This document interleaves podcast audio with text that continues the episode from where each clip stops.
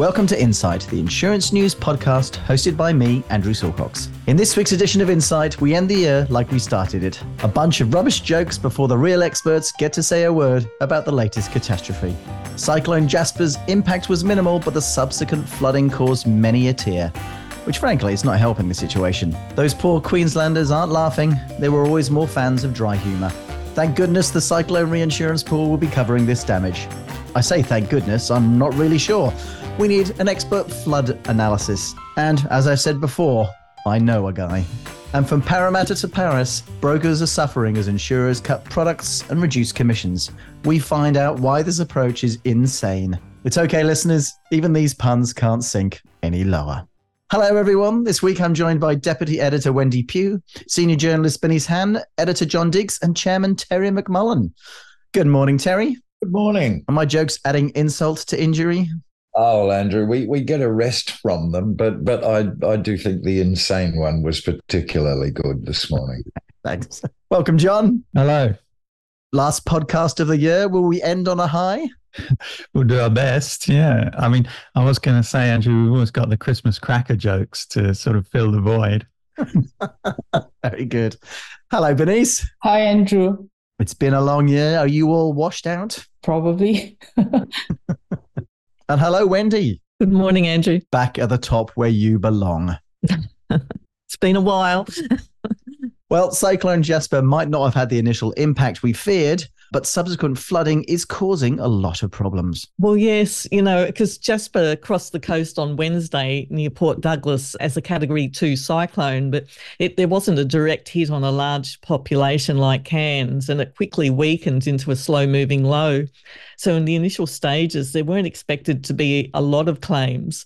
But what was since then is that that rainfall has just continued and worsened, and that system has, has been just sort of stuck there and caused uh, severe flooding. So some areas north of Cairns have had more than a metre of rain in the past week. The Insurance Council of Australia has declared the severe weather and flooding a significant event, and it said it, it could be elevated to a catastrophe if there's a sharp increase in claim numbers or the complexity, or if the geographical spread of the event widens. But the weather up there is now improving. So, you know, we'll just have to watch and see how that develops. Well, fortunately, the government's cyclone reinsurance pool will be covering this damage, won't it, John? Well, it's not it's not as clear as that, unfortunately. Obviously, as we know, the cyclone pool will cover every cent of uh, every cyclone claim and cyclone re- related flooding. But once the pool declares the end of a cyclone, and they did this with Jasper on December the 14th,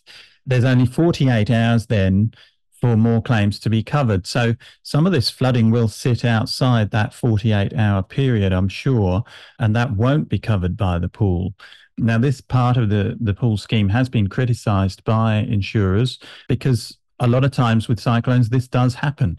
The initial cyclone may be not so damaging, but then uh, it turns into a, a, tropical low or whatever and, and, and tracks across the country leaving devastating flooding in its wake. It, it's kind of similar to what happened in New Zealand with Gabrielle, and also thinking back to Cyclone Debbie in 2017.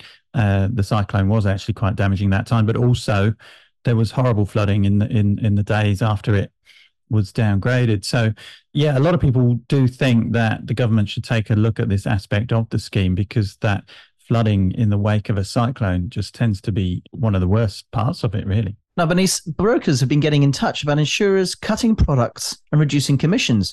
What's going on here? Yeah, so we've been saying or reporting how difficult things have been for the householders line and Chubb's decision to withdraw its home product shows how tough things are at the moment for insurers. So a broker actually got in touch about the Chubb decision after reading the flood submission stories. So he wanted to point out that profitability is actually a real challenge right now for the industry, even after all the hefty rate rises uh, that they've uh, pushed through after the floods last year. In the business update to brokers, Chubb did say that you know the, the home product has actually faced a very volatile three-year period affected by extreme natural catastrophe events and claims inflation and the recent rate adjustments that they have introduced have not really helped and that's why the product will be pulled off uh, in March next year.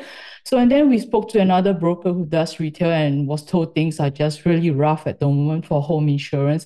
So, and he said uh, insurers have started to cut commissions. And of course, NIBA's uh, Vice President Nick Cook did flag it up as a key issue for brokers to look out for next year. So, and the retail broker mentioned that Hollard announced commi- the commission changes in October and QBE in November. So, with us, Hollard and QBE, and they have actually confirmed, yeah, you know, that the, the, reasons for the commission changes.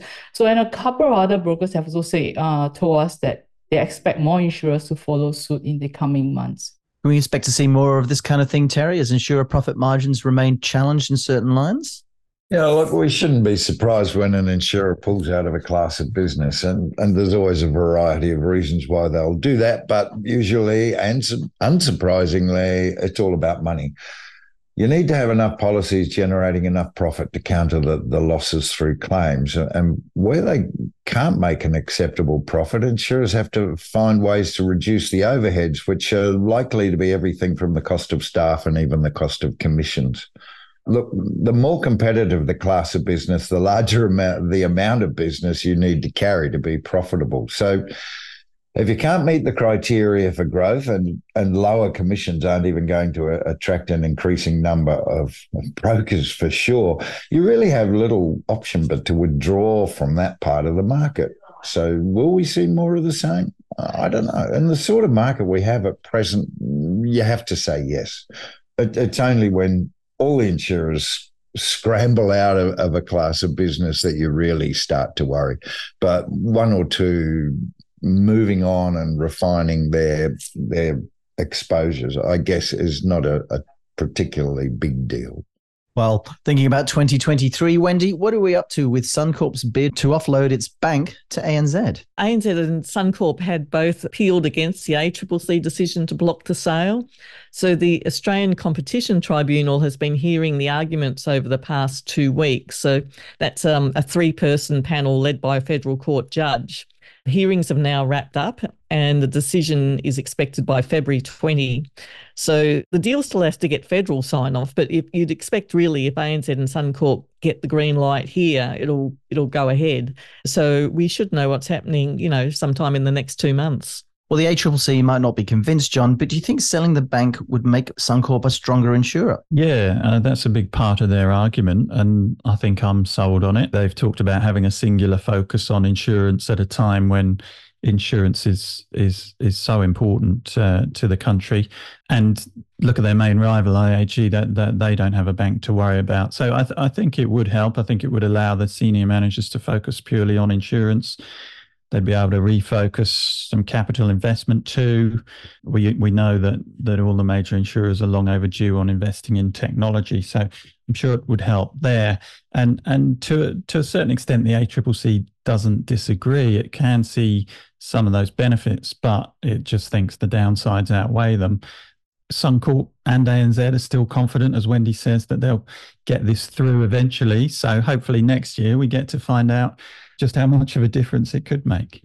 Well, Bernice, you've been writing about the retirement of a well known industry figure who's called time on a 70 year career. Yeah, Peter Daly, a mentor to many in the, in the industry, is uh, retiring at the end of the year, uh, two weeks away. So he started working in the industry in 1952 when he was 16, left South Africa in 1980 for Australia, and has contributed a lot to the industry here, especially in the areas of external dispute resolution and consumer protection.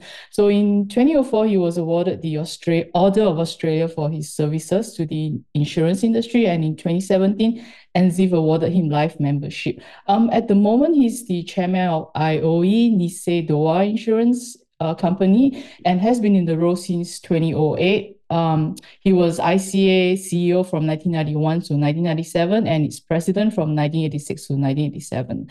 He was also at one time the inaugural chairman of the Financial Ombudsman Service, uh, AFCA's predecessor, and also uh, the Gerling uh, Australia Insurance co-chairman. Well, how would you sum up Peter's impact on the industry, Terry? Oh, I suppose I should make a confession first. Everything I know about insurance, or certainly everything I knew at the start, I learned from Peter Daly. I started at the Insurance Council in late 91 uh, on the same day that Peter started as chief executive. We also left at the same time. Peter Peter moved into moved ICA. I guess the best way to put it is he, he put it in a higher gear. That the CEO job wasn't particularly high profile until he came along. He's a remarkable personality in his own right. He worked harder and longer than anyone else I know, and he always thinks ahead. Peter was the one who set up the industry's initial ombudsman service oh, and developed it into something that even impressed the regulators. He was also the first ICA chief executive to understand the need for a proper government affairs program. He fathered the General Insurance Code of Practice and a wide range of other initiatives that I doubt anyone else could have got through such a conservative board of directors. After all, they were made up of insurer CEOs who he had to convince to pay for it. So, look, Peter's the best negotiator and networker I've ever come across. He never walked into a meeting where he didn't know the outcome, and he never took a step back when he really believed in something.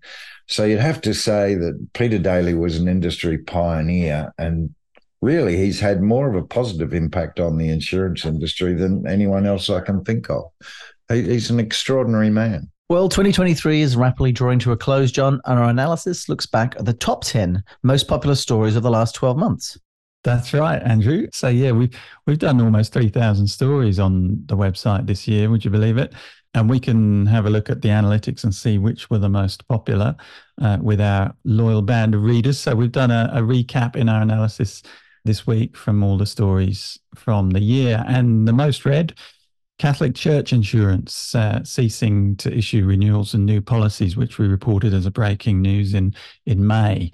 The second most read story, a bit of a quirky one. You may remember the IAG employee who took a case to the Fair Work Commission because she was let go after IAG monitored her performance working from home and her keystrokes were not up to uh, what they thought was was the the right level. So that was very well read and followed up by media across the world. Other stories include IAG's departure of key executives, the CFO and Tim Plant, uh, the Chief Insurance and Strategy Officer, back in May. That was announced. Another popular story, and Steadfast's acquisition of uh, Queensland specialist Sure Insurance. That was the fourth most popular. But uh, yeah, to see the the full list, and you can click through to all the original articles, go to our analysis, and have a read. Well, finally, Terry, the December January issue of Insurance News Magazine is about to drop into letterboxes and inboxes. What can readers look forward to in this final edition of the year? Oh, well, as John was saying, you know, what a year it has been. I guess you you can look forward to some surprises, and the usual wide range of subjects curated by the best journos in the business. I, I, our annual top 20 list continues with its usual tongue in cheek selection of the people, issues, and events that dominated the industry over the last year. And many may be surprised by who we've chosen as the industry's number one influencer for 2023. It's also an opportunity to dive deep into Finity's analysis of the industry's performance and as well as to review a year that was not without its challenges. There's so much there. There's the ICA uh, report to ICA, I should say, by Deloitte on the, the flooding that throws some big challenges at insurance uh, insurers and others. The, the message in brief, Andrew, is to do better next time. In this edition, you can look back at the year to understand not just what happened, but how and why things happened the way they did. Lots of juicy and entertaining articles written by intelligent people who understand insurance, Andrew. Well, that brings us to the end of the last episode of Insight Podcasts by Insurance News for 2023. Thank you once again to our panel Wendy Pugh, John Deeks, Bernice Han, and Terry McMullen. Enjoy your week, and thank you all for listening. If you have any questions or comments, please email us at editor at insurancenews.com.au. We value your input. You can read all these stories and many others at your leisure at insurancenews.com.au. You can subscribe to the Insight Podcast on iTunes, Spotify, Google, and all your favorite podcast platforms now. We look forward to catching up again next year.